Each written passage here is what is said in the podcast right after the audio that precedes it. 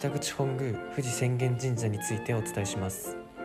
皆さんも神社の風景を想像しながら、えー、お聞きください、えー、この神社は西暦110年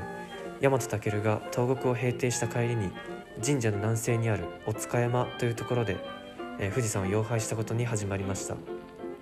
えー、788年に、甲斐の神木野豊弘阿尊が、え、現在の境内に新たに社殿を造営して富士山の山霊である浅間明神を祀ったことに由来します。えまず参道から紹介したいと思います。え参道の中ほどには各行の立ち行石と呼ばれているえしめ縄の巻かれた岩が置かれています。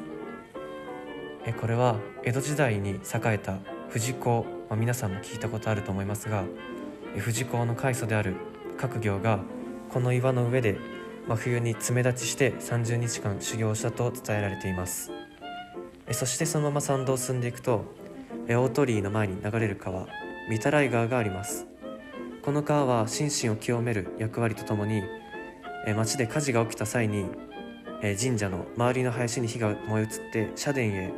火が到達することを防ぐために引かれているようです。そしてこの御手洗川を渡ると富士山大鳥居があります。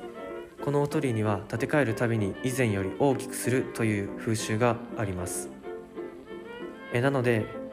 えこの鳥居はえ明治時代にはえ日本最大の鳥居だったとも言われています。えまた鳥居には三国第一山これは日本インド中国で最も素晴らしい山という意味なんですが、まあ、そういった文字も記されているのでえぜひ今度行く際は、えー、注目してみてください。